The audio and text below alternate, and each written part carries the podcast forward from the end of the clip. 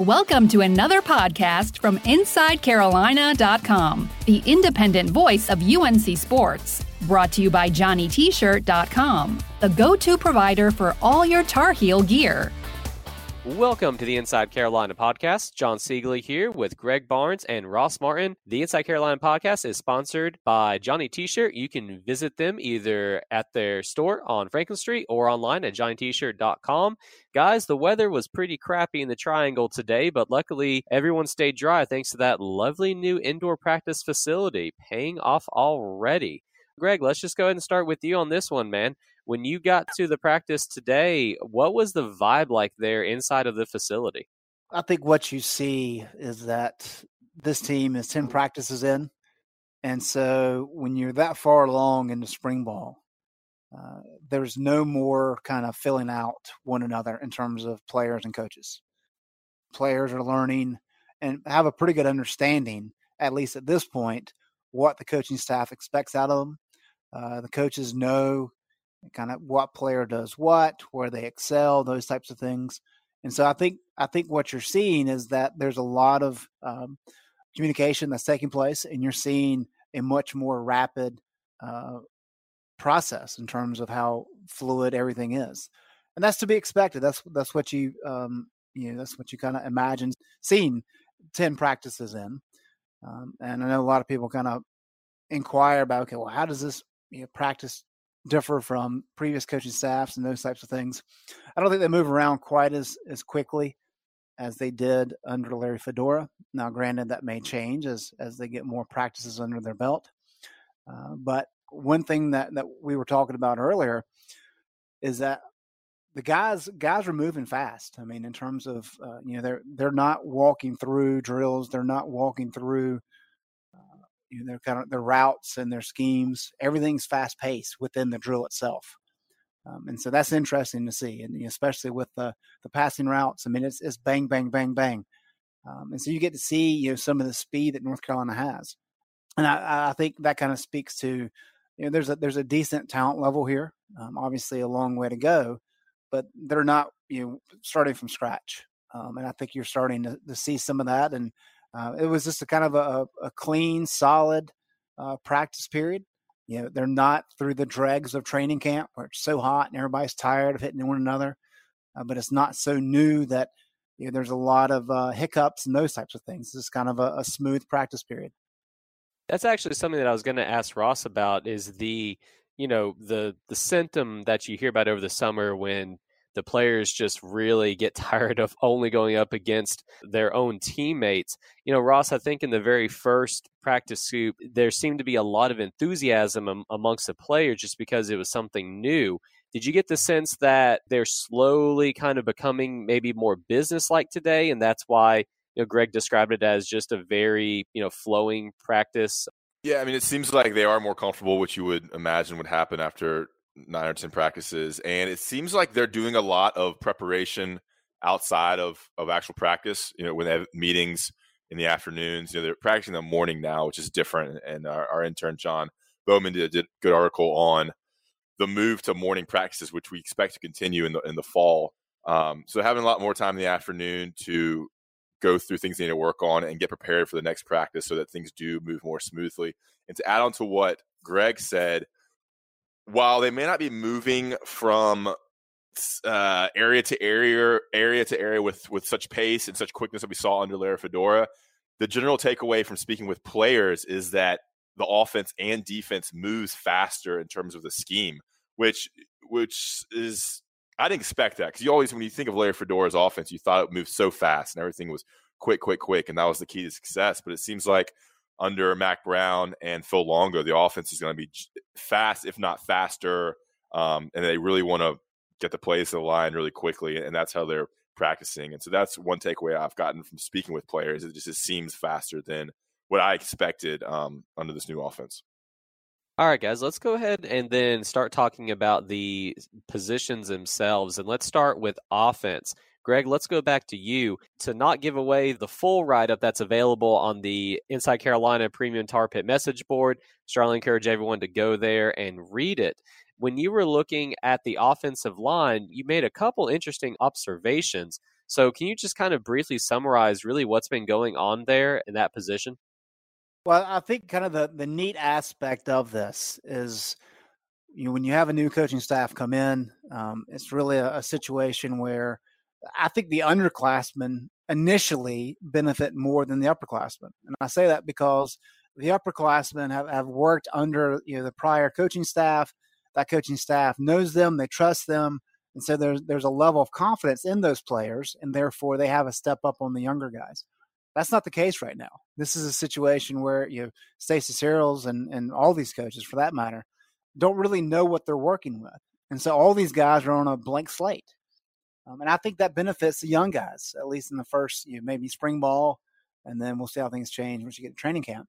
But what what that's allowed to have you know to take place is that you have a guy like Ed Montilus, right? We know that uh, he's been practicing with the ones at, at, left guard over the last week or so, um, and he's a guy that coming out of high school, everybody's kind of thought he was an add-on, right? You I mean you get you get William Barnes out of Florida, um, you know, and if you throw a scholarship towards one of his teammates and he accepts, then maybe that helps you land William Barnes.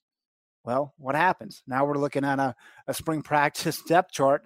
Ed Montilus is with the ones and William Barnes is with the twos. And so that's kind of a unique dynamic. And then I think something else is intriguing is that a guy that looked really good at tackle last year, even though he was young, in a little bit of time that we got to saw him, uh, was Josh Ezeudu. Uh, well, right now he's working at guard with the ones. And so these are two young guys, um, you know, redshirt freshmen who are working at both the guard spots. And coming into spring ball, I think we all assumed it was going to be you know Billy Ross, Nick Polino, and and William Barnes were the three guys that were going to be fighting for those uh, jobs. And Polino's at center because JJ McCargo's uh, out and he's been battling a, a, hand injury. And then you know Montilus and Ezeudu kind of jump ahead of him. So uh, we know what they've got at left tackle and Charlie Heck. And then you think Jordan Tucker is another guy at right tackle who we kind of had him penciled in as the, the, heir apparent there once once Charlie moved over to take take William Sweet's spot.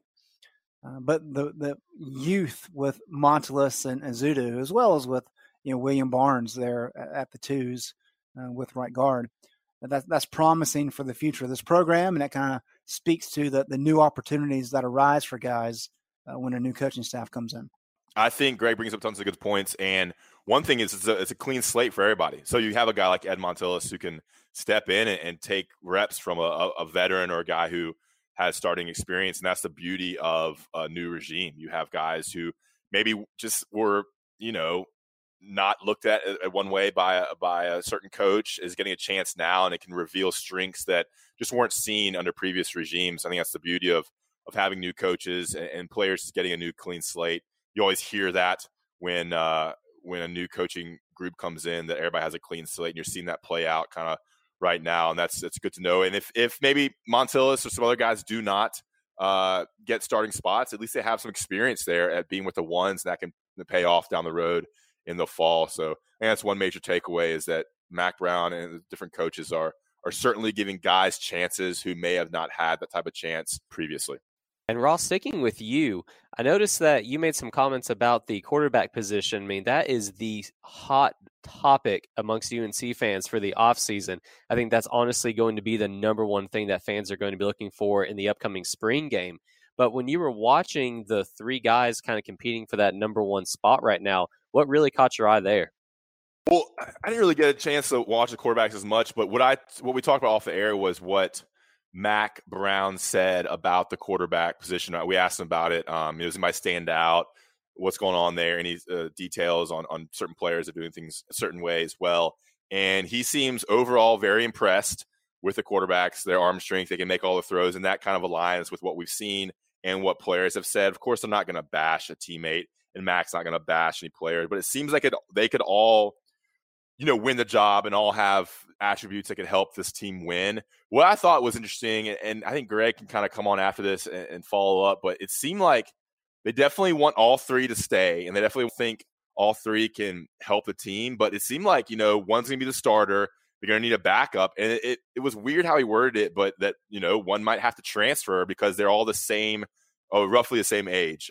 You have Jace Ruder and Cade Fortin, who are all redshirt freshmen, and then uh, Sam Howell is is a true freshman. So they're all roughly the same age. So yeah, there's going to be one player eventually who's who transfers, and to say that in the spring was just odd to me. And I love kind of Greg's take on that because that kind of stuck out to me from our uh, time with with Mack today. Well, I think the main takeaway there is that that Mack is realistic to the situation, um, and that this this is something that we have seen where you have multiple kids in one class, and everybody wants to play. And it's one thing if you have two guys in one class, um, but if you have you know three guys who are legitimately you know, competing and have a chance to win the, the starting job, uh, then it could poses a problem. And so I, I, think he's just being honest. And I, I think the other aspect too um, is two things. Number one, um, you've got three guys competing for the job, and and Mack Brown, as he said, and I, I don't doubt this is completely true, uh, but they just want these guys to worry about learning the offense. Um, there's enough pressure trying to understand exactly what Phil Longo wants to do because one of the unique dynamics of the way he's teaching this, and I think this is one of the reasons the offense is running so fast right now, is that he's calling in the signal once and the guys have to go. That's it. It's not like, okay, somebody missed it. Let's let's do this again. It's here's a play call, go and he's putting the pressure on the players to know the know the call, know what they're supposed to do, know what their teammates are supposed to do, and figure it out. Uh, and so that makes it go quicker for one because there's there's less options, right? But also because and it also it forces these guys to make decisions and try to really learn the offense. And so when you add to that, hey, I'm also competing for a job, that's a lot of pressure. And so one thing that they're uh, phrasing to the quarterbacks is look, we don't care. We're not worried about depth chart at all right now. It is just a matter of you learn the offense. And then once we get to training camp, then we'll start competing for the job. But the other aspect of that, and we saw this a little bit, Larry Fedora did, is you don't want to share too much information with the team this time of year because you don't want one player to say, you know what, the other two guys are ahead of me. So if I'm going to you read the tea leaves here, uh, the chances of me playing at least next year, maybe the year after, is going to be an issue. Uh, so I'm going to go ahead and transfer. And so by keeping this very open and that hey, there's no competition right now, everybody's competing, you kind of ensure that you're going to have all three guys through the summer, and then however the cards may fall in in August and beyond, uh, you just kind of roll with that. Yeah, and I was going to touch on that, uh, but Greg pretty much hit it. But I thought that was the major takeaway that he's letting them kind of learn the offense without competing and worrying about beating each player out. So they're not, you know, every day thinking about, man, I have to I have to make this throw, I have to make this throw, I have to be perfect. It's more just get the basics down, get everything they need to know about this particular offense during this this spring stretch, going to the summer, and then worry about competing in August when it has to be decided. I think it was a really cool way that Mack Brown uh, spoke on that. It, it seemed uh, enlightening to me and uh, definitely something to take away from uh, how he's approaching the quarterback competition. I'm sure tons of people are, are intrigued by what's going on there. Yeah, and I really do get the sense that UNC will not name a starter probably, you know, even at going into the game against South Carolina. Uh, we'll probably figure out who's going to be the UNC starting quarterback for that game when they actually take the field. That just seems to be that this one is trending. But guys, let's go ahead and talk about the skill positions now. And you know, Greg, I noticed that you made the comment on the Premium Basketball message board that the coaching staff is really honing in on dropped passes by the wide receivers what were they doing today that kind of caught your eye to to fix i guess that if it's already being a little bit of an issue? Well that's one thing that mack brown has, has harped on a couple times already just in the in the few weeks of, of spring ball is that there's way too many drop passes. And we, we saw that a bit you know last couple years as well. And that's not like it's a new thing with this group of of wide receivers. Um, and so what I saw today is, you know, when a player drops a pass that he should have caught, uh, you had Lonnie Galloway, who's the wide receiver coach, and then Tim Brewster, who's tight end coach, really kind of jump all over him. Um, and so that's that's the accountability aspect is that you've got to make plays. And even on the other side of the ball, you know, when Dre Bly is doing his drills with his cornerbacks, and they they drop a pass that they should have caught, uh, they've got to drop down and do push-ups. And so by com- continuing to harp on it, uh, it, it reinforces to these guys that this is not acceptable. Like we're not at high school level anymore. You can't be dropping passes that you should catch, right? And I think we can all think back over the last couple years when you know, guys had what should have been easy touchdown catches and they just drop them. Um, and you know that's that, those can be game changing plays if you just make a simple catch. And so little things like that, and I kind of those are the most glaring but it goes beyond that. It goes it goes to the footwork drills. It goes to hand positions with wide receivers. Right. I watched Lonnie Galloway go through a, a lengthy process with his wide receivers today, where they're just using their hands to knock away uh, your press motions by the the defender at the line of scrimmage, just repeatedly. Like you know, they'll put their hand here, they'll put their hand here, they'll put the hand you know down at their belly, they'll put the hand at their at their chest. All these kind of things, and they've got to knock away to make sure they have space coming off the line of scrimmage. So all very you know, small details, but those are the details that separate you know the good teams from the great teams.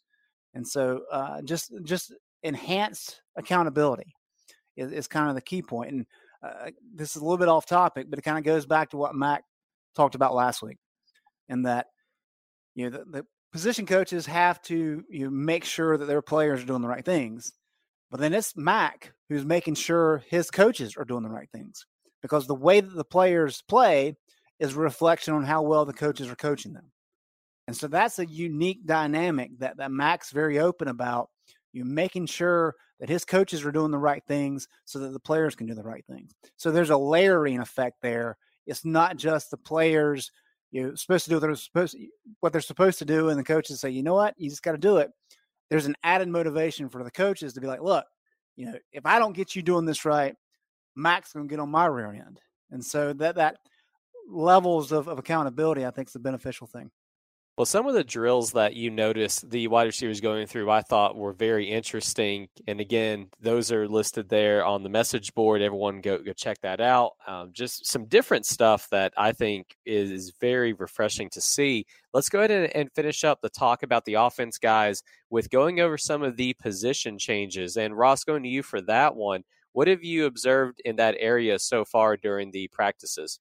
The one that I think was we got uh, made known about maybe two weeks ago or maybe a week ago was Corey Bell's move from cornerback to wide receiver, and this is his last year. He's a redshirt senior, I think, so his fifth year, fifth year senior rather.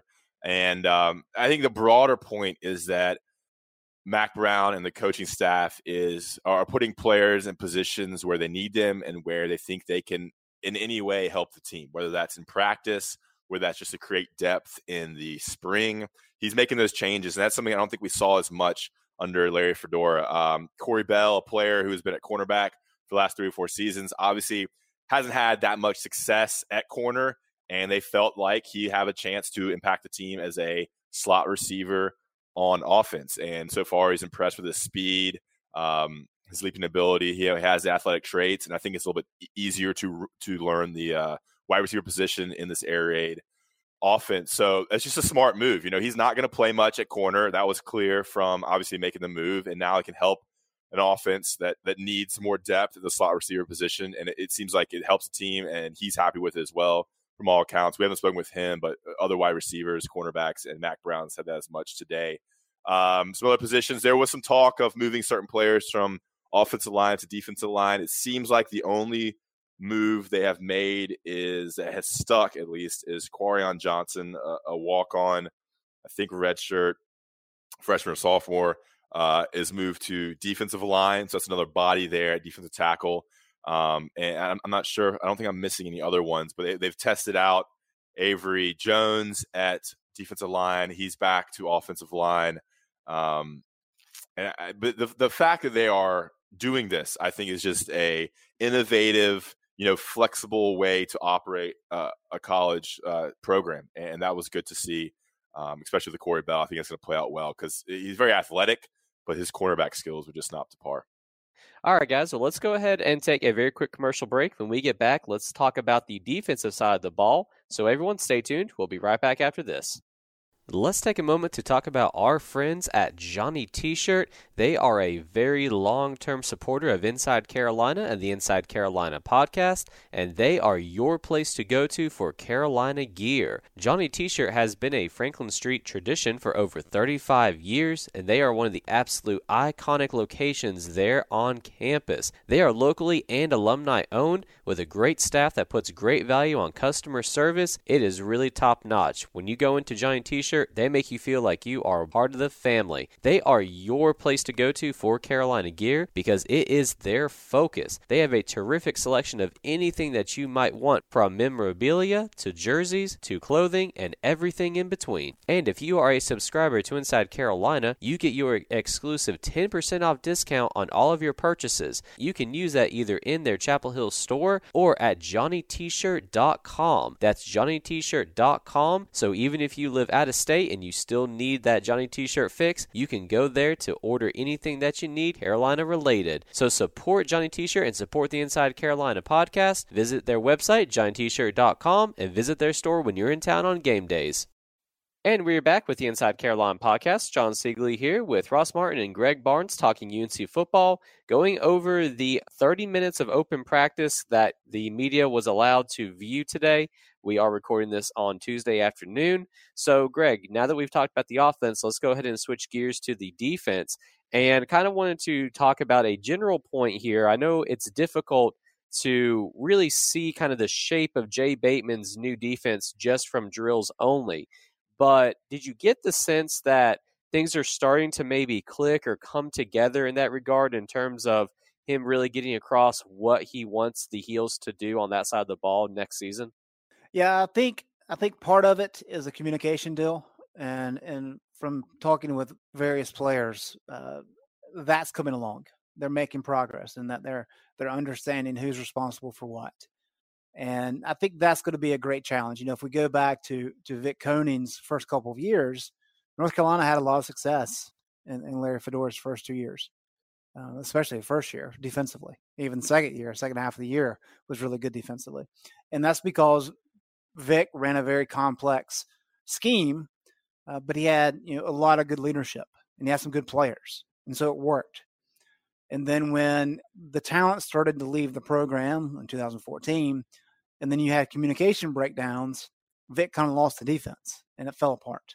And so what happens? Gene Chizik comes in, goes very bland, very base, uh, very conservative, much much more of a reactive defense, and then you slowly kind of build back into it. Well, now we're in a situation where Jay Bateman is is much more aggressive, very attacking, and there's a lot more working pieces. And I think one element of that, for example, is when you watch the the defensive ends and you watch the outside linebackers practice, they're doing a lot of the same things. And I, I talked to Mack Brown about that, and I'll have a story about that later in the week. But there's a lot of crossover between the outside linebackers and the defensive ends. You know, Tomon Fox talking about, uh, you know, he's standing up a lot of the time. Um, and so, you know, he's going to be doing, he's dropping in coverage a lot. Dom Ross is going to be rushing the quarterback a lot. And so when you look at those two positions, you're like, wait a minute, who's exactly doing what? And so that's kind of the unique element of it. And uh, one thing I talked with uh, Greg Ross about today is okay, if the front seven is so complex, does that mean you just have a very basic shell on the back end, right? I mean, you think maybe a simple cover two or quarters just to kind of let the front seven do what they want to do. That's not the case. Greg was saying how you know the defensive backs are really excited because Bateman really likes to bring pressure from everywhere. So there's going to be safety blitzes. There's going to be corner blitzes. And so communication is a must because if you've got a cornerback blitzing and you don't have a safety rolling over to pick up his man, guess what? You got a wide open guy 50 yards down the field. And so uh, that element, I think, is improving. I think it's going to take a while for that to take hold. Um, and that, that's one of the unique things about spring ball that I don't think people really understand is that when you're installing a new offense and a new defense, everybody wants to say, well, how did the scrimmage go? Who had big plays? All these things. That's not really an accurate measure because when you're working on your offensive plays against the defense, well, the defense may call a may call a blitz. And if you're working on a set play offensively, guess what? You're not adjusting for that blitzer. And so the blitzer is going to get in there and blow up the quarterback or tag him or whatever, and the play is dead. And so people watching from the sideline are saying, wow, the defense made a great play there. When in actuality, the offense is just running their play and they didn't make that type of adjustment pre snap. Um, and so that's one of the hard things to be able to judge, like how well scrimmages go.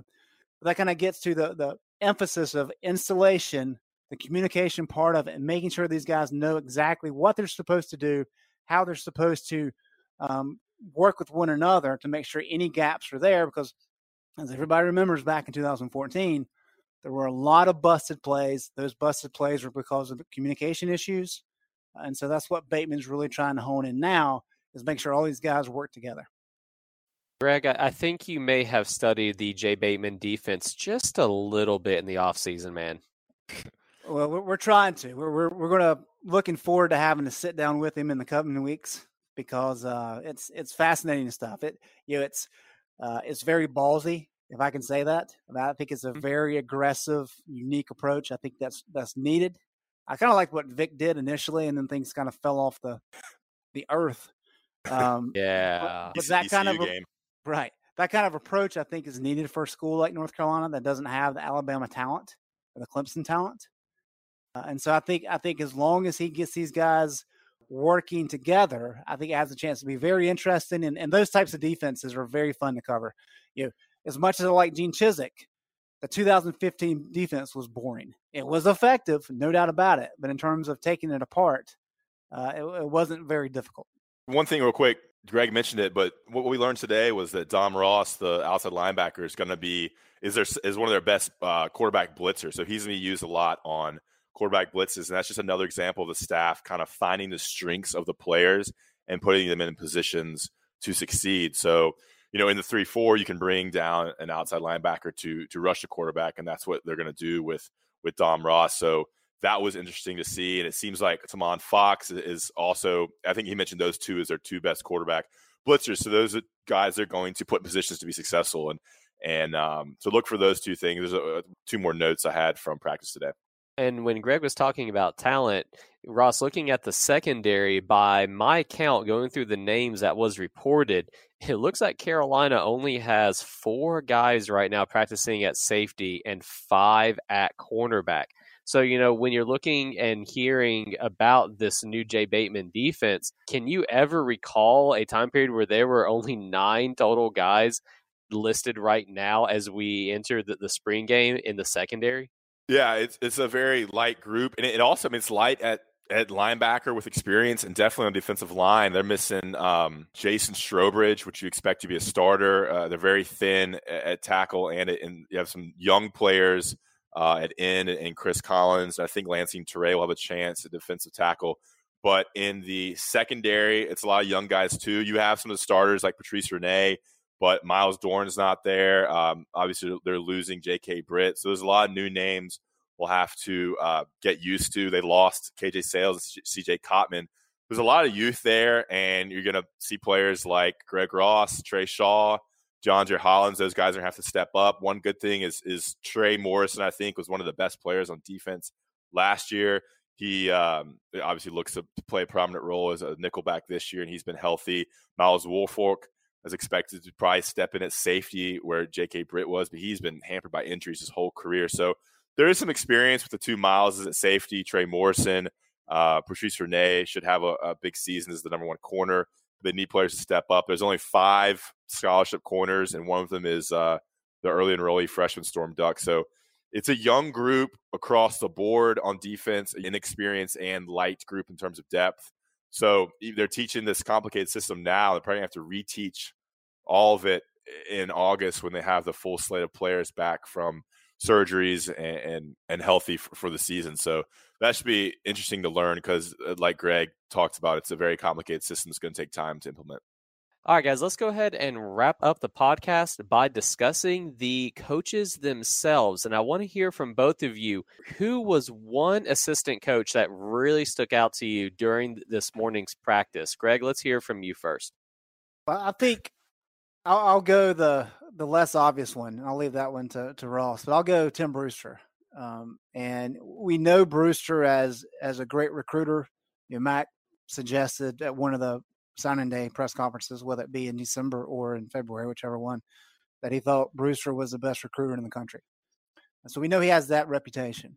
Uh, but in talking with some of the players that play tight end, they really hype. You know, this is a guy that coached at the NFL level, in addition to coaching you know, Carolina and Texas and all these places. Uh, and when you when you watch him work with the players, I mean, he he is the attention to detail uh, is is extreme. Um, he's very vocal, very emotional. I mean, he's, he's quick to get on the guys if they mess up. Uh, he's he's a fun guy when when they're not in the middle of a drill, uh, but very precise. I mean, he spent an entire period today on one route, making sure the guys took the right step with the right foot, and then making another step, and then making sure they're they're squaring up and looking back to sell a fake to the quarterback. Uh, so just very detail oriented, and I think I think you know he's a guy that does get overlooked. You just kind of think, oh, this is another guy they brought on just as a as an ace recruiter, uh, it's pretty evident that that's not the case. So I think I think you'll see the tight end group uh, take a step forward this year. All right, Ross, let's end the podcast with you, man. Who was your coach that stood out this morning? I'm trying to figure out which Greg wants me to talk about, but I'll add on real quick with Brewster. I mean, this guy has had experience as a as a head coach uh, at Minnesota in the NFL as well, and at various stops along the way in college, Texas A&M, Florida State, uh, UNC, of course, previously, and at Texas. So he has all experience in the world to, to both recruit and to coach. And I think UNC is very lucky to have him on board. He kind of plays that uh, vice I mean, vice president role to, to, Mack Brown's president CEO role. So it is fun to watch him both on Twitter and as a recruiter. Um, you know, I always pay attention to the uh, both lines, offensive line, defensive line. It's just like a blue collar, hand the dirt kind of guy myself. Uh, you have defensive line coach uh, Tim Cross. He's on top of the the, the push drill thing, uh, yelling at them. He's always fun to watch. Very enthusiastic, very hands on.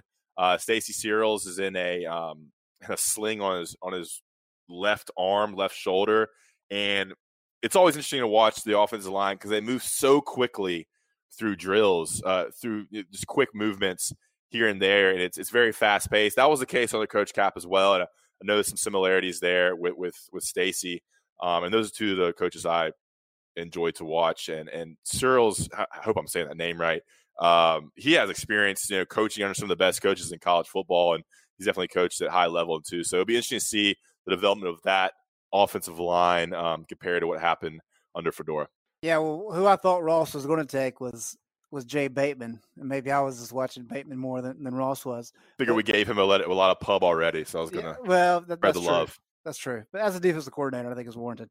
Uh, there's always a unique um, personality with these coaches. You know, some guys are just are just mean. You know, Chris Kapilovic would just get on guys and just stay on them and grind them down. Then you have other guys who are all fun loving and serious, and you you have guys like Chad Scott, who's who's very fun, and uh, the players loved him, and he got all excited and all these kind of things. Dre Bly's kind of that way, you know, very excitable, and everybody loves him. Uh, and then you've got then you got a guy like Jay Bateman, who he will get on your rear end, and then five seconds later, good job, great, awesome, I like that, do it again, and this is back and forth, back and forth, back and forth, and so this is very intense. You don't know, you know, what's going to happen when you start doing a drill with him. Uh, I mean, he's going to ride you, even if you're the you're the best cornerback they've got. For example, he got on Patrice Rene pretty good, and then 15 seconds later, he was complimenting Rene, and this is complete back and forth.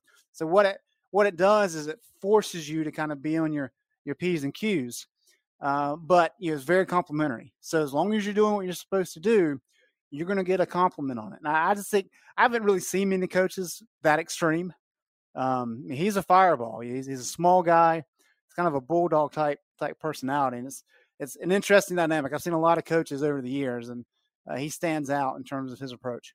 I love it, guys. Well, hey, we'll hopefully get a few more observations throughout the practice time. We just have to see if there will be any more media availability. If not, everyone Inside Carolina will have the full coverage going into the spring game, so stay tuned for that. But for now, Greg, Ross, appreciate you guys both talking with me this afternoon. Thanks, John. Thanks, John.